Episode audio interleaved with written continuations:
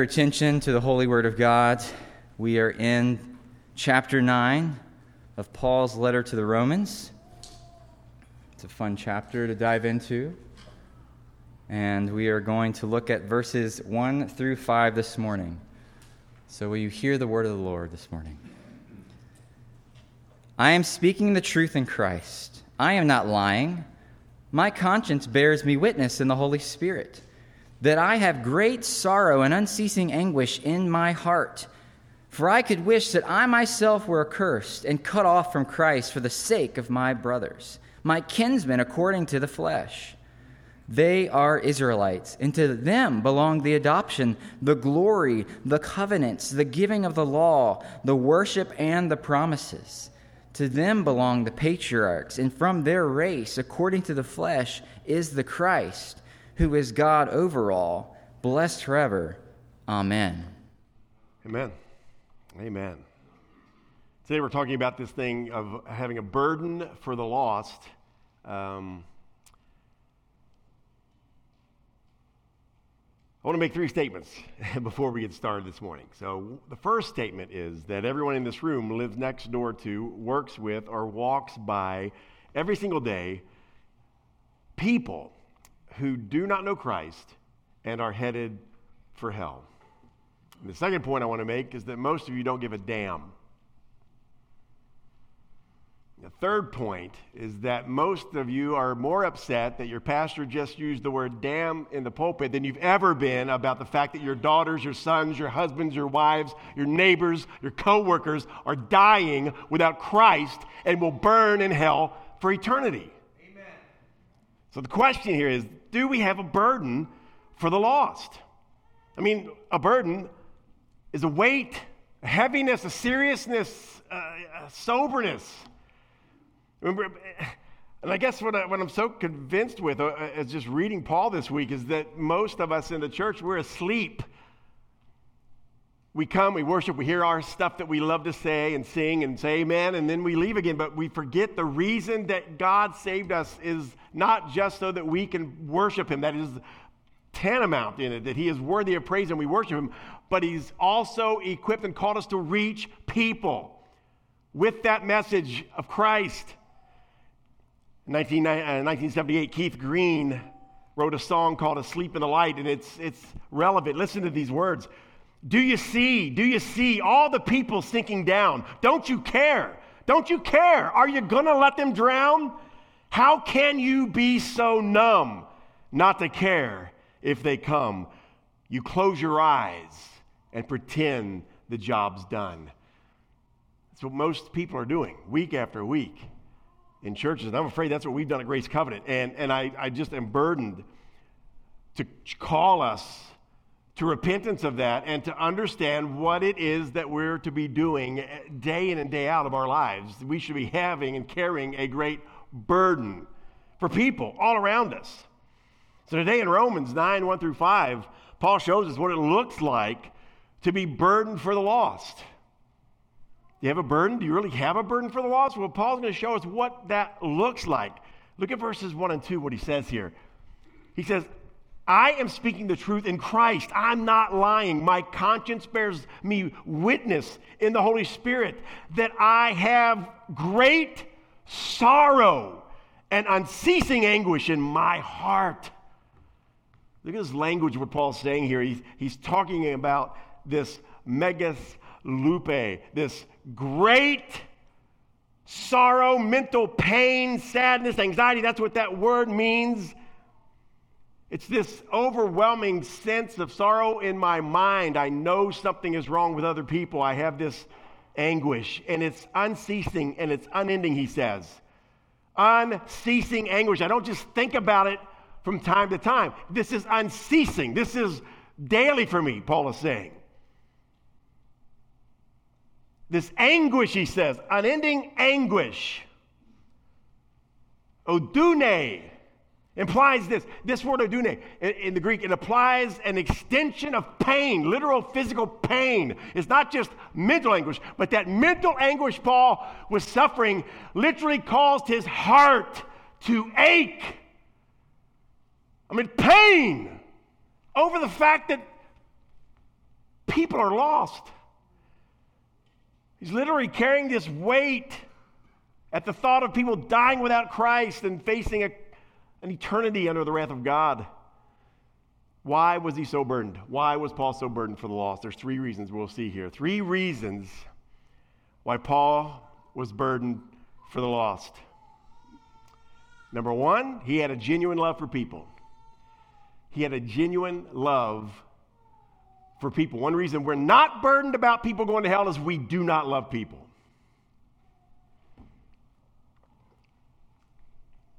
Romans 9 3, look what he says. Look at how this love is shown in Paul's heart.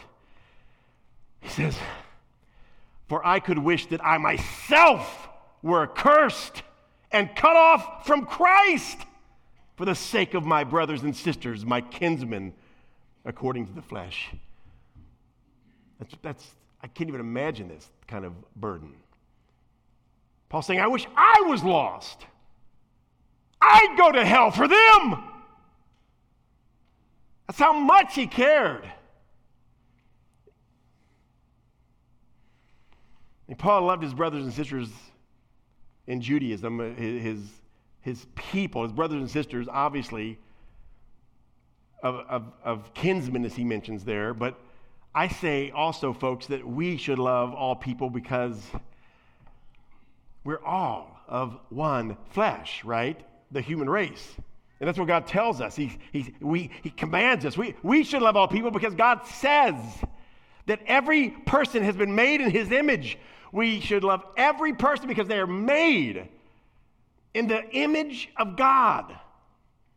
We should also love other people because God commands us to love our neighbors as ourselves.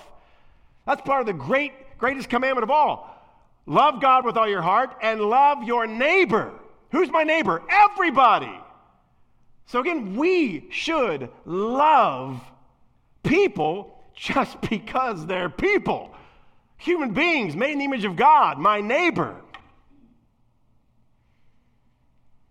We should love people even when we disagree with them. What, a, what an age we live in, right? Where if you disagree, you hate each other. We got to be able to disagree. Yes, we will disagree, but we must love even those we disagree with. You say, I don't know about that. Does it say that? Yeah. What did, what did God say? Not only love those who are lovable, He said, love your enemies. Love your enemies. So we have no excuse. We cannot allow the grossness and hatred for sin and that very sin that makes God sick and that very sin that God hates, but we cannot allow that to move over into the person. We must love them.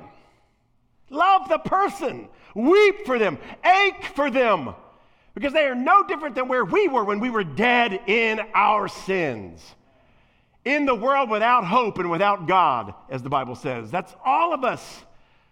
But somebody had a burden for us, prayed for us, told us the good news of Christ, and we must have that kind of love for other people, even our enemies. I mean, think of this. Look at this.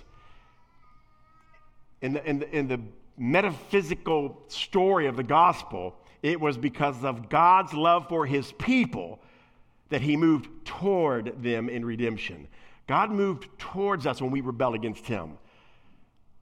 He came into the world. He lived for us. He died for us. He redeemed us. He moved towards us because of his love for his people. And therefore, it will be because of our love for people that we move towards them with the gospel. A genuine love for people and the reason we're not moving toward people with the gospel is because we, if we're honest, do not love people, and we need to repent and ask God for that love. So that we will again move towards not just family, neighbors, coworkers, friends, but also strangers. And build relationships with them so that we can share the greatest news in the universe. I mean, folks, we may have a lot of knowledge which we need. The Bible says that. We should be knowledgeable in what we believe. We should study to show ourselves approved. We should seek in the sincere milk of the Word of God and eat that we may, we may grow. Those things are, are non negotiable. We must be growing in our faith and have knowledge, but we may have all the knowledge and know a lot of theology. But, folks, it's love that pushes us out into the world to actually display that truth to people. It's the love. So, so the point is, all of that without love is useless. Paul said it, 1 Corinthians 13, 1 and 2. Look at this. He said, If I speak in the tongues of men and of angels, but have not love, I am a noisy gong or a clanging cymbal. And if I have prophetic powers and understand all mysteries and all knowledge, and if I have all faith, so that so as to remove mountains, look what he says. But if I have not love, I'm nothing.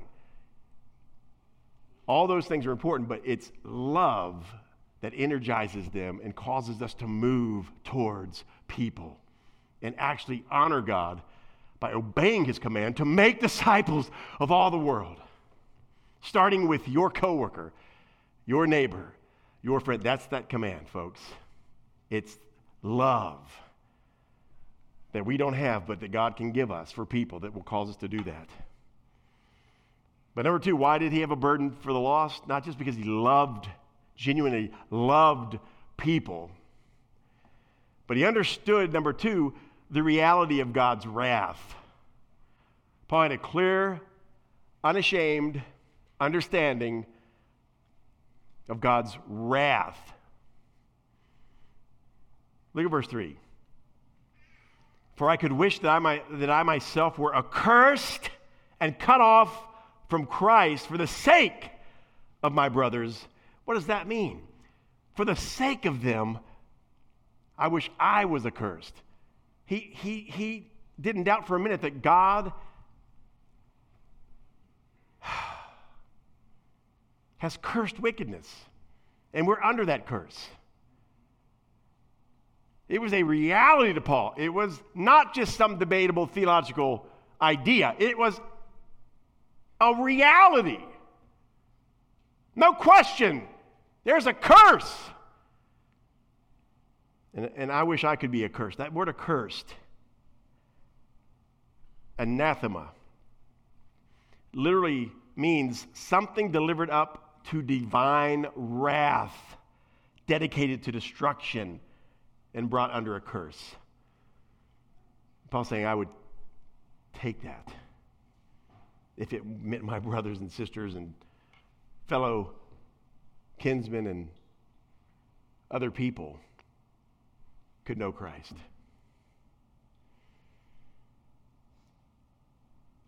Progressives, liberal theologians, they, they today argue and say there is no hell. You know, the idea of that hell is, is, is just uh, a metaphor, but it's just, you know, overused and we don't need to worry about it. The lost will not endure eternal punishment. False teachers like Rob Bell and David Hart and others promote universalism. Basically, there's no hell, and in the end, everybody gets to go to heaven. It's funny because Jesus said in Matthew 5 29, verse uh, 5 29 through 30, he says, If your right eye causes you to sin, tear it out and throw it away. For it is better that you lose one of your members than that your whole body be thrown into hell. And if your right hand causes you to sin, cut it off and throw it away. For it is better that you lose one of your members than that your whole body go into hell. I mean, these, these, these verses are plain. Jesus wasn't really giving us a way of escaping hell, he was showing us how bad hell was. Obviously, he's not saying that by plucking out your eye and cutting off your hand, you can somehow dismember enough of your, your body parts so that you won't sin anymore and you'll be perfect. That's not the case. We know that's not the case because sin is not just of our hands and eyes and head. And if we started cutting off body parts to keep ourselves from sinning, the knife would never go deep enough. Do you know why? We could be nothing but a stump sitting there, and our heart is still wicked. So he's not trying to give a remedy here to say, oh, just do this and you'll be, you'll be saved. He's trying to show us that hell is so bad, if you could cut off your hand and spare yourself from that, it'd be worth it. So the point he's making here is the reality of that place. He believed it, he knew it, he knows it. In Revelation chapter 14, Verses 10 through 11, the very revelation of Christ himself to the Apostle John. What does he say? Speaking about the one who refuses to worship and submit to God as Savior. What does God say? It says, He, that person, also will drink the wine of God's wrath, poured full strength into the cup of his anger and he will be tormented with fire and sulfur in the presence of the holy angels and in the presence of the Lamb and the smoke of their torment goes up forever and ever, and they have no rest day or night. Picture your family, friends, neighbors, coworkers. Folks, this is real.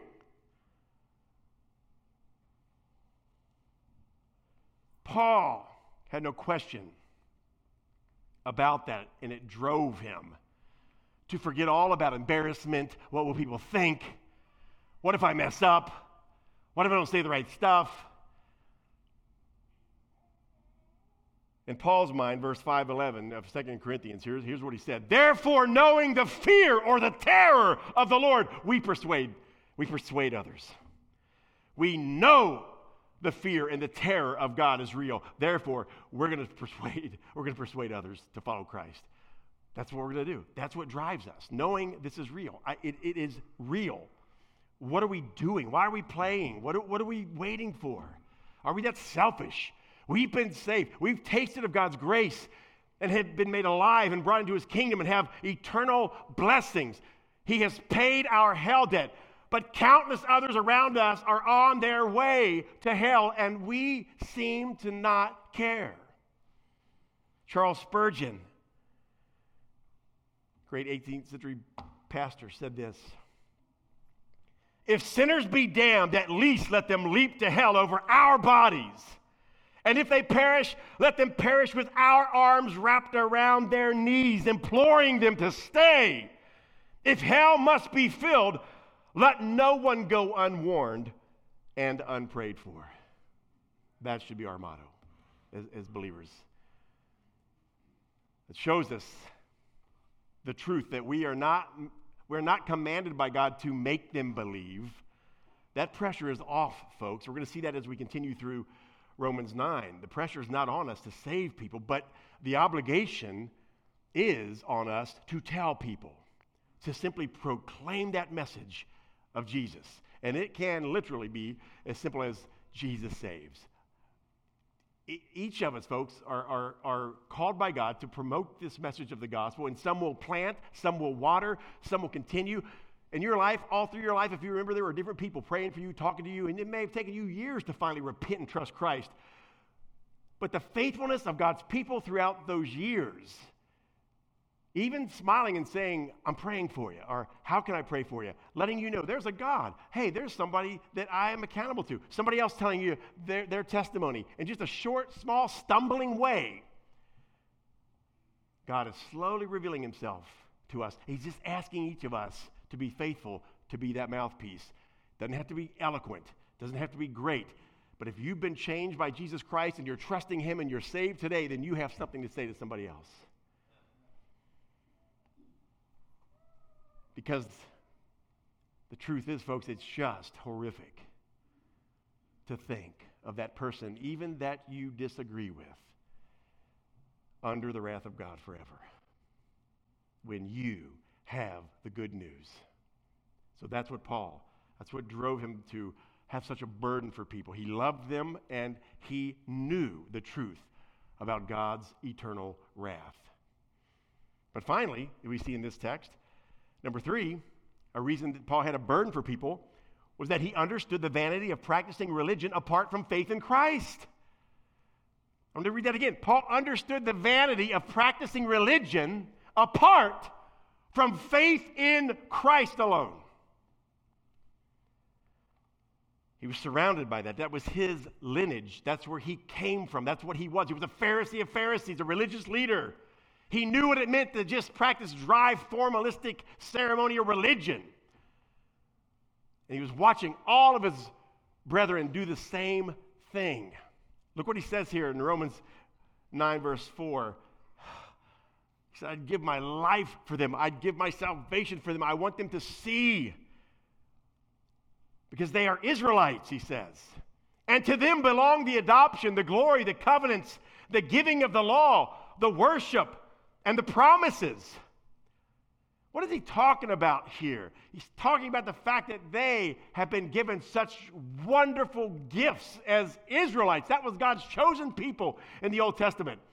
And God had given them the law, His holiness on Mount Sinai, the Ten Commandments, which reveal the very holiness of God. The covenants, the promises of a Savior were given to the Israelites. The way to worship Him was revealed and all of those things were pointing to Christ. They were tools, if you will, they were signs and symbols. But in themselves, they were not the Savior. And Paul's saying they have all these things. And to them belong the patriarchs, he goes on to say. To them belong the patriarchs. And from their race, according to the flesh, is the Christ, who is God over all, blessed forever. Amen through their seed will come Christ, the promised Messiah. They have it all. Every ceremony, every sacrifice, every part of their worship, every promised covenant was pointing to Christ, who came from their very seed. And yet they continue to not see him, but all of the signs and they're still keeping those ceremonies and they're still keeping those rituals and they're still blindly being religious, very moral, very religious, very upstanding, and even God fearing, if you will. And yet, not understanding that Christ is the fulfillment of it all and that only His righteousness will make them whole. Do you see that concept? Because that's exactly what's happening all around us, folks. There are people in churches here on the west side that have grown up with all of the ceremony, all of the laws, all of the rituals, hearing even the name Jesus without fully putting their faith and trust in Him alone. Instead, blindly trusting everything around Him, the peripheral, everything around Christ is what they're focused on, and they're missing Him. That's what Paul's talking about here. John 5:39 Jesus addresses this with the Pharisees. He says, "You search the scriptures because you think that in them you have eternal life, and it is they that bear witness about me. Yet you refuse to come that you may have life. You refuse to come to me you're searching all of the religious ceremonies of the scriptures. But all of those things are pointing to me, but you don't see it because you're too busy trying to be self righteous and religious and good. And you're missing me, the only one who can forgive you and give you righteousness.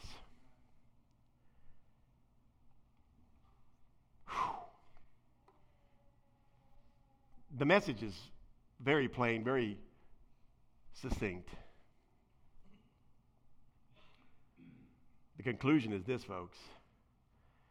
Do you have a burden for the lost? Lost.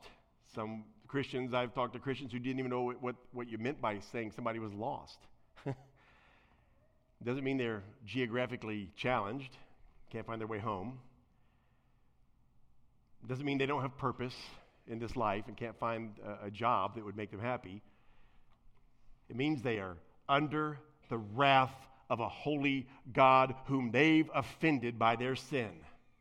And if they do not run to Christ and rest in Him and take refuge in His righteousness and His death for them and His resurrection, they will perish. They're lost.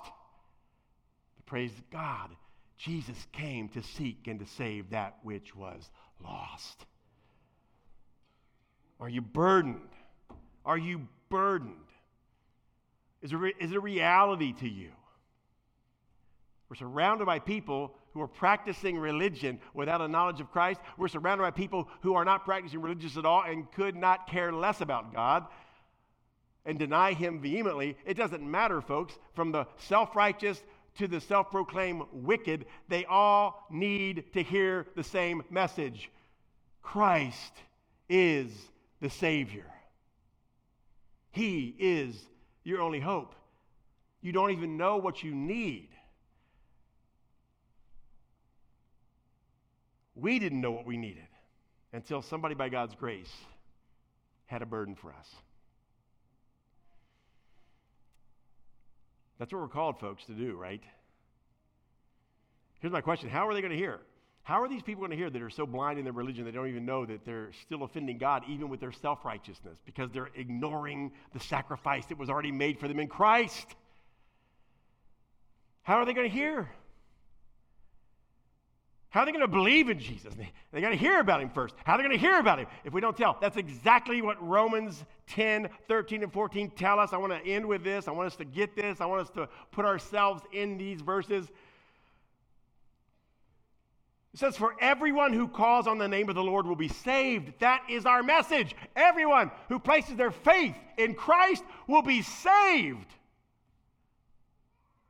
But he goes on to say, How then will they call on him in whom they've not believed? How can they put their faith in somebody they've not, they've not believed in yet? They, they, they haven't heard enough about. They haven't heard what he's done for them. They've heard about him. But in our context, in America, most people have heard about him, but they haven't heard uh, what he's done for them. It's not just about believing in Jesus, the devil believes in Jesus. It's about believing on what he's done for you. Making that personal, understanding I needed him to take away my sins because I was that wicked.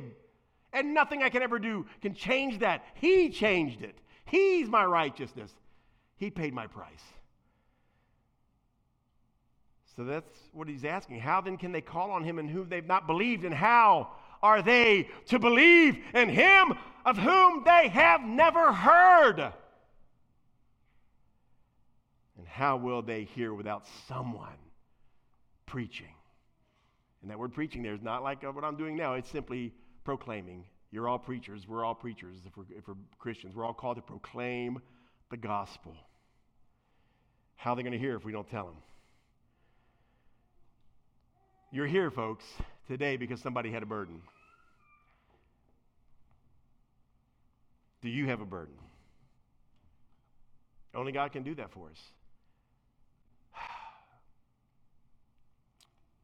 This is pretty simple what I'm about to say. Tomorrow night at 7 o'clock, I'm going to be here. If anybody else wants to come and pray, number one, that God will give you a burden. Number two, for specific people in your life that you need to talk to. And number three, for the boldness to share that faith. And then we will also just share simple techniques and verses and things that you, you'll need to know, just basics, to begin to just share this truth of Christ. So it's 40 minutes, 45 minutes. Just that's all I'm asking. If you care, if somebody wants to come tomorrow, we'll be here at 7 o'clock praying and just kind of encouraging each other with a few ideas on how to share Christ with others. God, give us the grace. Give us the grace to be your people and to take that message to a dying world. As we transition into communion, we, we are reminded that this participation in this meal is a preaching of this very message of the gospel. It's a very proclamation that Christ died, was buried, and rose again for us. And he said, as often as we do this, as often as we eat this bread and, and drink this cup, we proclaim the Lord's death. So even in this meal, we're reminding ourselves this is what we're about. We're, we're here because of the death, burial, and resurrection of Christ, and that's our message as well. So I want you to think this today as we're doing this. I want to be faithful, to, to, to have a burden for my friends and loved ones and family and coworkers so that I can give them the gospel. So that one day, by God's grace, they will be sitting next to me here, also celebrating what Christ has done for them.